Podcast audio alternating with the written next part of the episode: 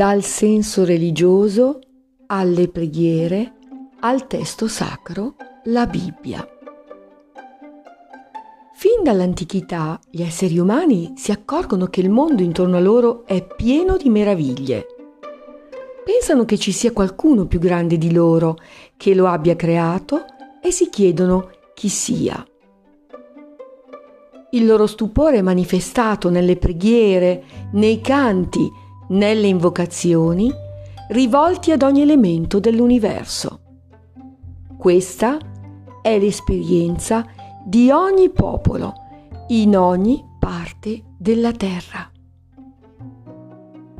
Antica preghiera dei nativi americani. Preghiera per il grande spirito Tatanka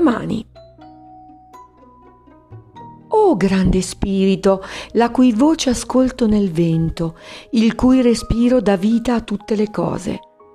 Ascoltami, io ho bisogno della tua forza e della tua saggezza.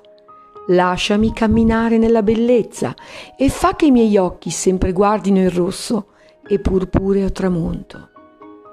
Fa che le mie mani rispettino la natura in ogni sua forma e che le mie orecchie rapidamente ascoltino la tua voce. Inno ad Aton, XVI secolo a.C. Molti sono i popoli, molte le lingue, ma tu, o oh Sole, sei il Signore di tutti loro. E ti affatichi per tutti loro, perché i tuoi raggi arrivano fino in fondo al mare.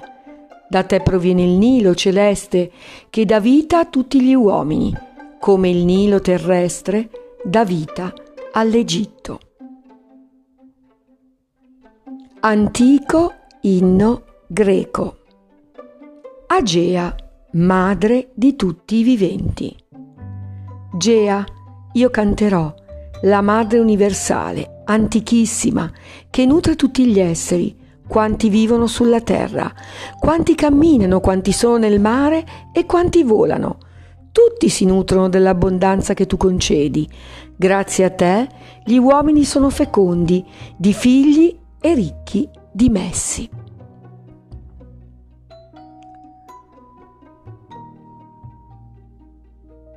La Bibbia è il testo sacro per ebrei e per cristiani. Viene chiamata anche parola di Dio perché essi ritengono che le storie, le parole i fatti che in essa sono scritti contengano un messaggio che viene direttamente da Dio. La Bibbia racconta che Dio ha creato l'universo intero in sette giorni. Ha creato la luce, il sole e la luna, la terra, l'acqua e tutti gli esseri viventi, le piante, gli animali del cielo e della terra, l'uomo e la donna. Dio ha detto agli esseri viventi di crescere, di moltiplicarsi e di abitare la terra il settimo giorno Dio si è riposato. Nella Bibbia è scritto che ogni volta che Dio guardava che cosa aveva creato, diceva che era una cosa bella e buona. Quando ha creato l'uomo e la donna, ha pensato che erano una cosa molto bella e buona. Mi viene da pensare che Dio è stato proprio bravo.